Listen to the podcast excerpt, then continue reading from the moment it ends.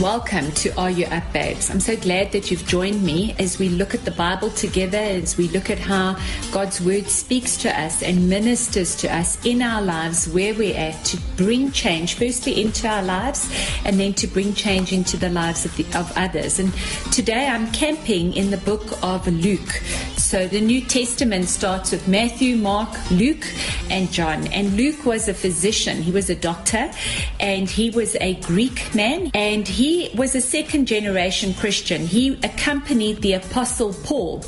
And Luke, at the beginning of the book, actually says that he's writing this to his friend Theophilus.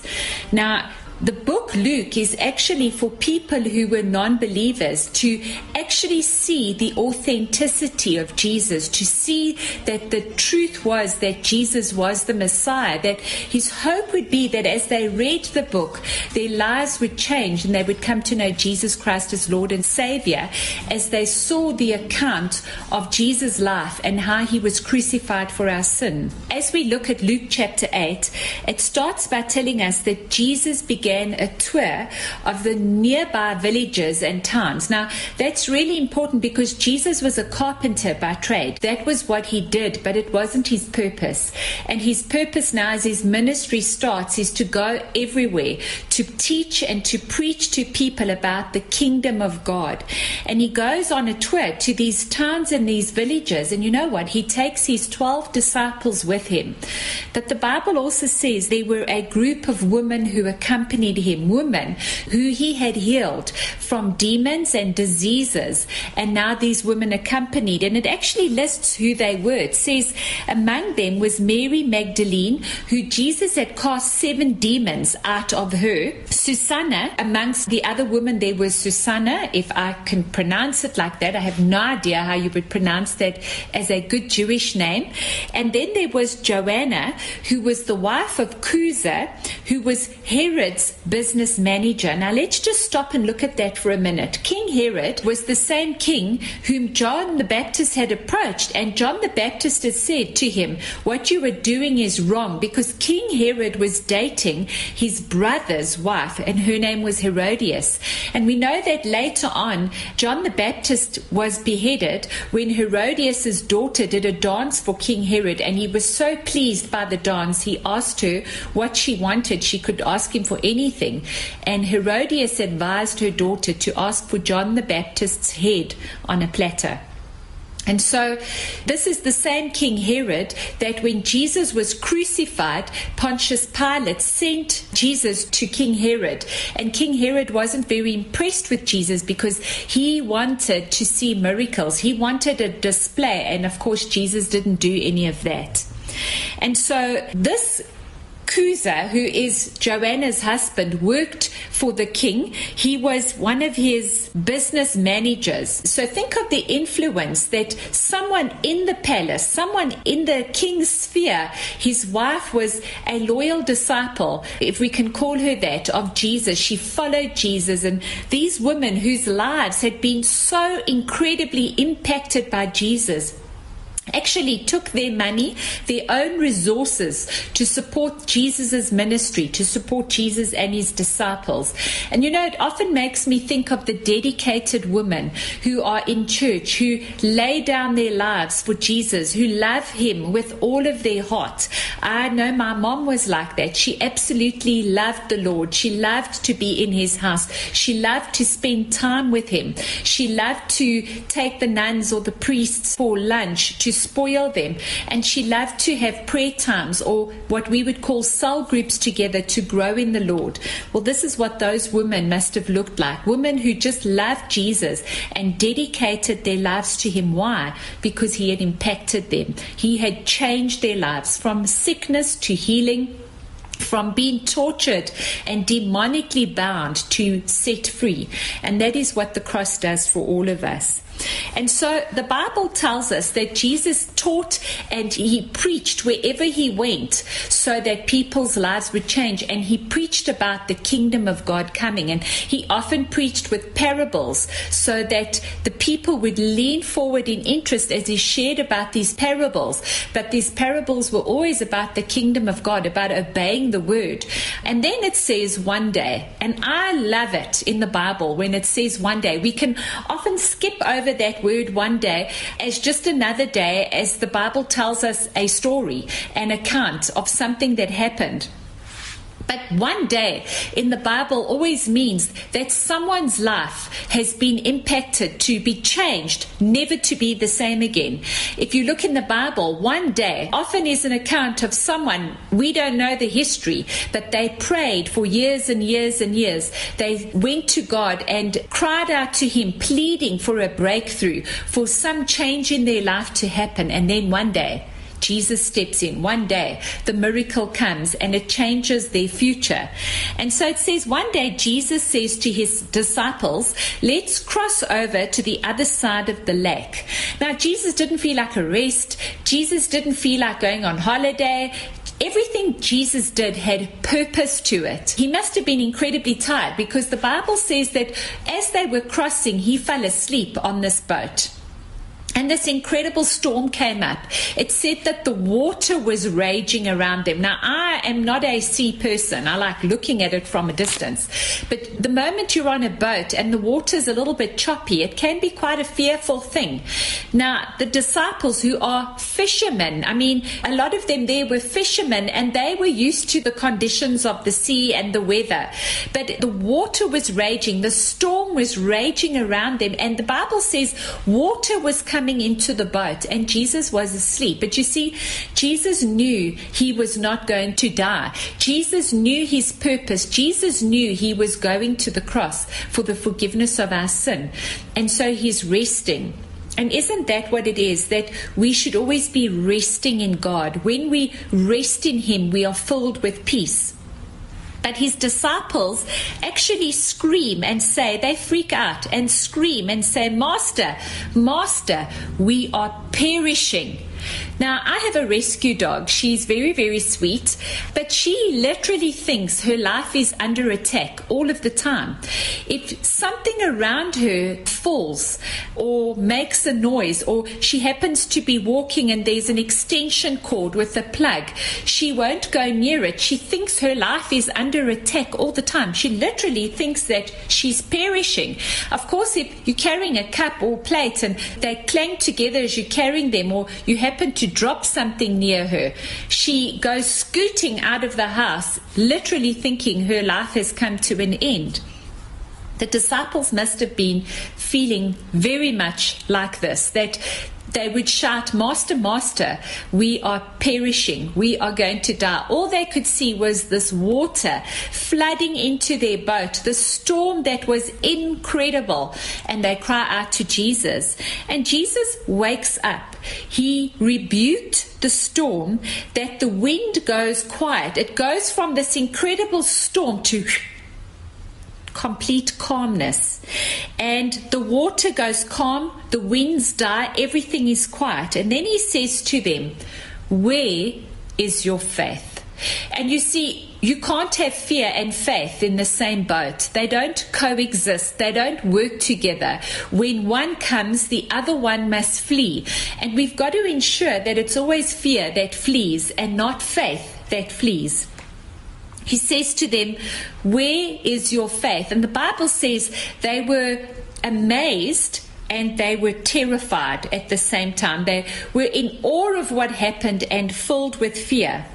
And then they say, even the winds and the water obey him. You see, that's how you know God is the creator of the universe, that he speaks and it listens. It allows him to speak exactly what should be. As God says, let there be, there is.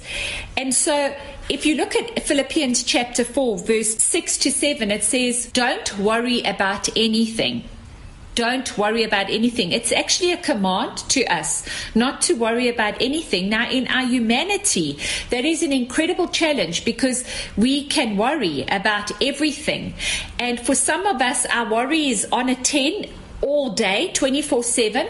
And for some of us, our worry is on a five, depending. And for some of us, we don't worry. Now, we all need to get to the do not worry, because the Bible says don't worry about anything, anything, not some things or depending, anything. Don't worry about anything. Pray about everything. So what should we pray? Whatever comes to your head, pray about. Don't worry, pray. Don't worry about anything. Pray about everything. Ask God with thanksgiving. Speak to God. Tell God. But there must be an attitude of thanksgiving. We come to Him in an atmosphere of thanksgiving. We enter His courts with thanksgiving and praise. And it says the peace of God that passes understanding, His peace will fill us. And that's exactly, Jesus was resting. There was peace. He was not concerned about anything. He was not fearful for His life or for anything. They sailed to the region of Gerasenes, and when they get there, as Jesus is getting out of the boat, the Bible says a man possessed with demons comes out to meet Him. That's quite amazing. This man who is possessed with demons comes out to meet Him. The Bible tells us for a long time this man was homeless and he was a naked man. They would try and shackle him and chain him. He was violent, and they would put him under a guard. A guard God would be watching him with shackles and chains, and the demons would break the shackles and chains free, and he would run into the wilderness shrieking. He was tormented. He would cut himself. The Bible tells us he lived in the tombs. He lived among the dead. He lived among the dead things. There was deadness in his life. There was no purpose. There was no hope. His life had literally, the Bible says the devil comes to steal, kill, and destroy. And it was literally what the devil had done to him. But as soon as he saw Jesus, he shrieked and fell down in front of Him. Now, as you look at this, you understand this is not an earthly thing, because the demons inside of this man recognized Jesus as the Son of the Most High God. There was almost a heavenly scene happening as these fallen angels, these demonic spirits, encounter the Son of God, and they shriek and they say, "Why are you interfering with me, Jesus, Son of the Most High God? Please, I beg you, don't torture me." This is a demon speaking to Jesus, and Jesus had already commanded the evil spirit to come out of the man. I love that, that while they're shrieking, He's not even entertaining. He's commanded the evil spirit to come out. The Bible then tells us that Jesus asked the demon his name, and the demon said Legion, for we are many. And he then begs Jesus to please send them into the pigs. There were a herd of pigs there, and he says to Jesus, "Please send us into the herd of pigs. Don't send us to the bottomless pit." Again, a conversation unknown to man, unknown to the understanding of man, but these demons know exactly about the realm of heaven, the realm of hell, and how they as fallen must go. And Jesus tells them they can go. Now, the pigs were on a steep hill. And when these demons came into the pigs, they plunged down the steep hill into the lake and drowned. The herdsmen who were watching were absolutely terrified and ran into the town to call the people and tell them what had happened.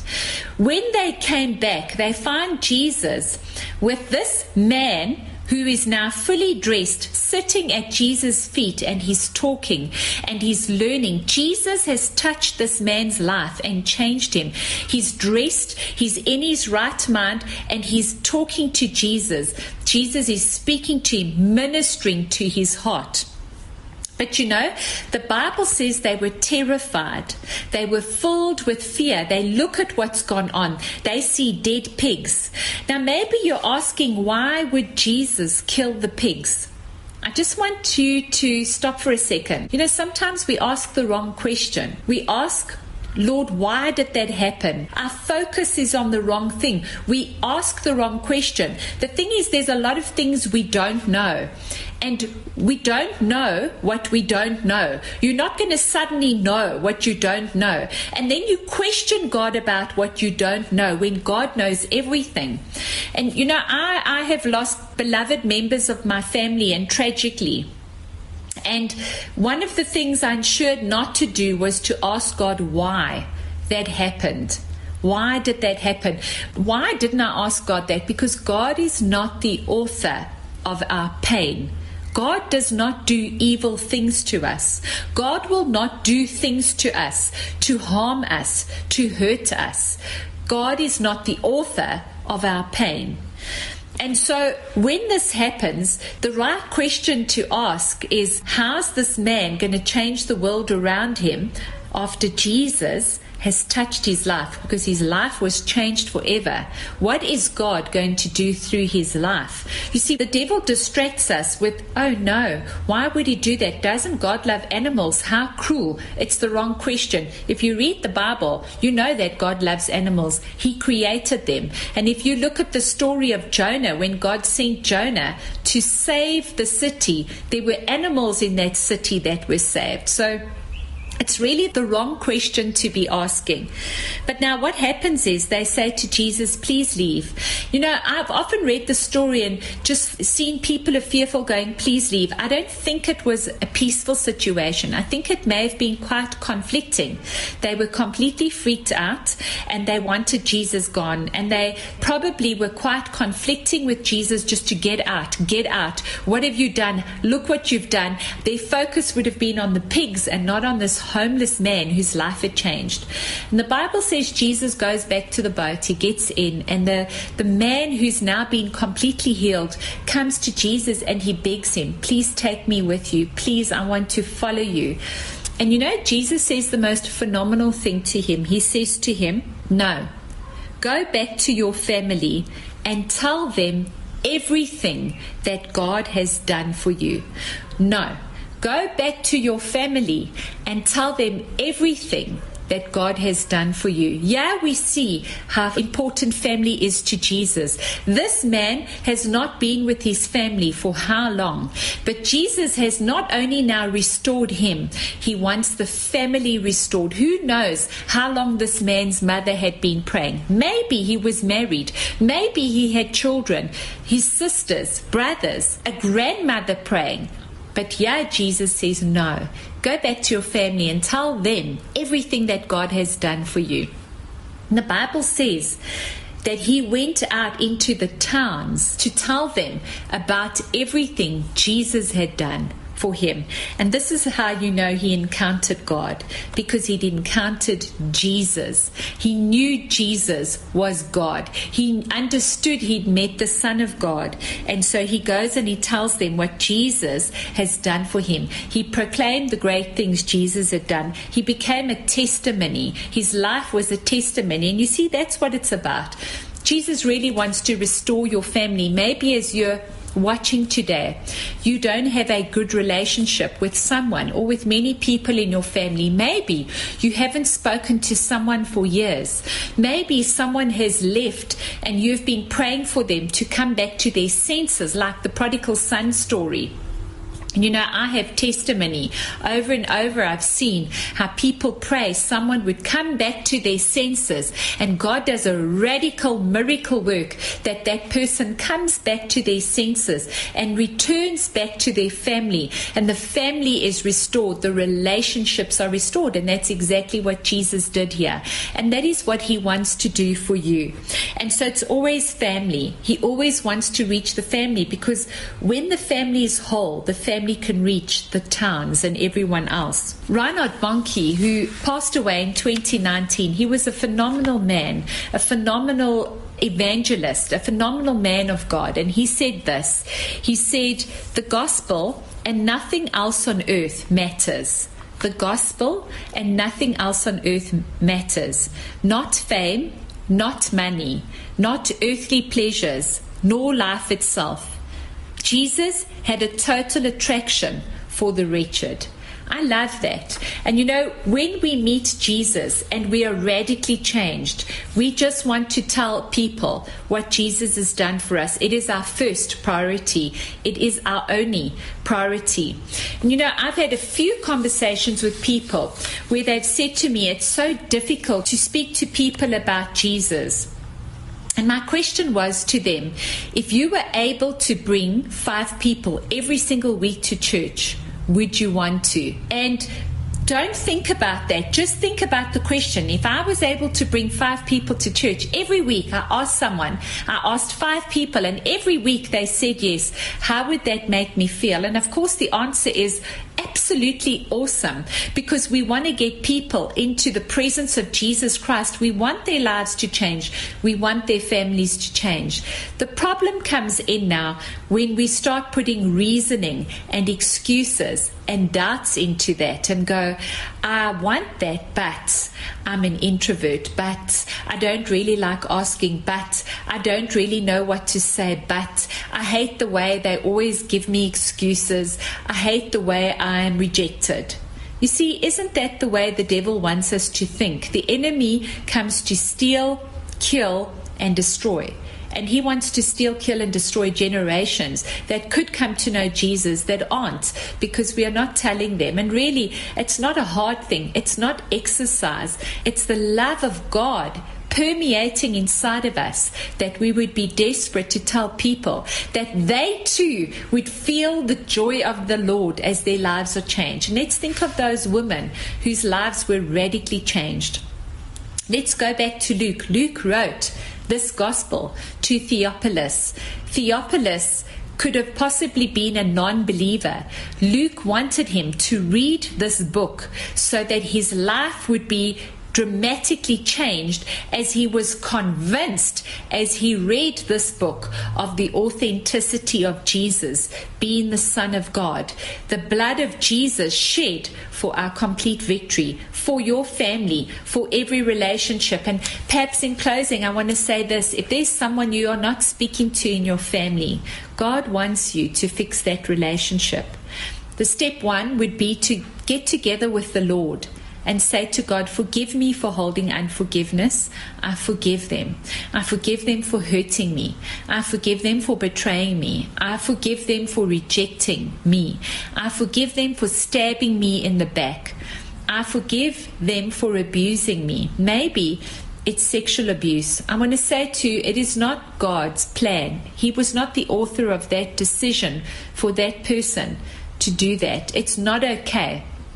But the unforgiveness will poison you. It will destroy you. And God doesn't want that. And when you forgive, you, there is freedom in forgiveness. As God has forgiven us, we can forgive others.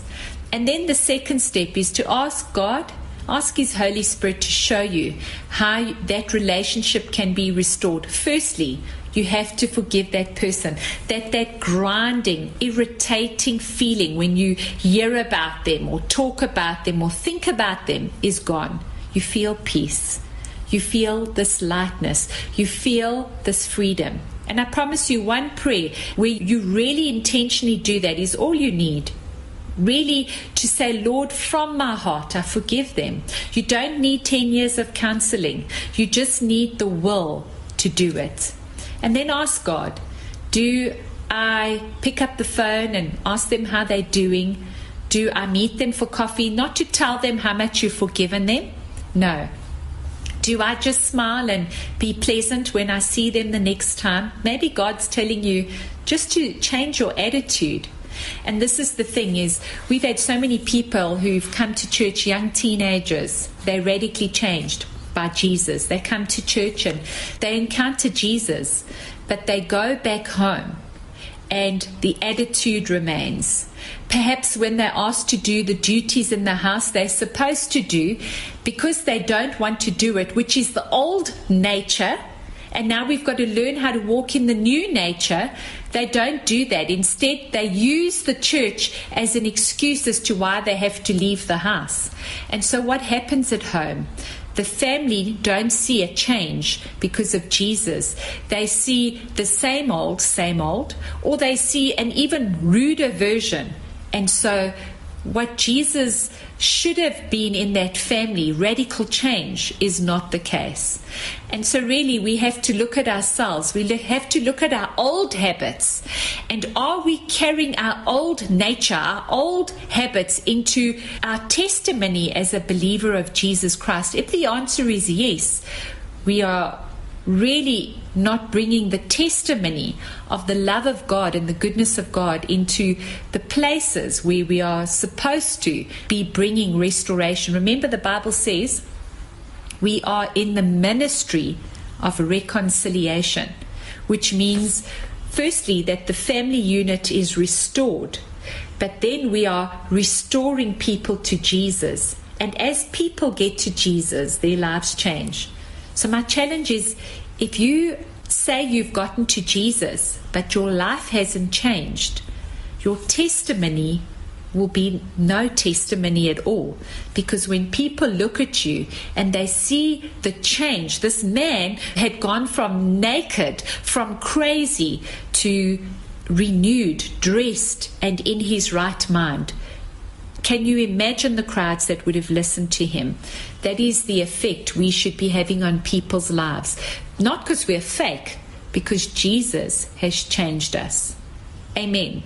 And so my prayer is that we would look at the things in our lives where maybe we are not giving glory to God because we're acting in our fleshly nature and not in our new nature. And remember, the old is gone and the new has come, but there are old habits we have to learn to change. And so getting irritated or being negative or complaining or having a bad attitude or being rude, it's all part of the old nature. It's old habits that need to change. And instead of being condemned, we bring them to the Lord. We bring them to the cross. We lay them down. We make the exchange for the fruit of the Spirit. We are the righteousness of God in Christ. And we walk away, changing the whole village, the whole town, the whole community, our family, because of what Jesus did. He said, no, go back to your family and tell them of the great things that God has done for you. Amen. Can we do that? Let our family be witness to the goodness of God in our lives. And so we're going to pray together. Father, I come before you, Lord, and I just lift up each one of us, Father. I pray if anyone is listening who's battling with unforgiveness, Father, let that poison no longer destroy them, but give them the will today to come before you, to lay that down at your feet and to forgive completely. Father, I pray that you would restore those or that relationship. And I ask you, Father, that we would no longer walk in our old nature, but I pray, Father, you would help us to change the habits and that we would instead walk in the fruit of your Spirit. I pray, Lord, we would be guided by your Holy Spirit and that our lives would become a message to our families, to our loved ones, and to our community. Father, we really want to bring you glory. Please help us through your Spirit. We pray this in Jesus' name. Amen. Amen. May God bless you. I'll see you next week.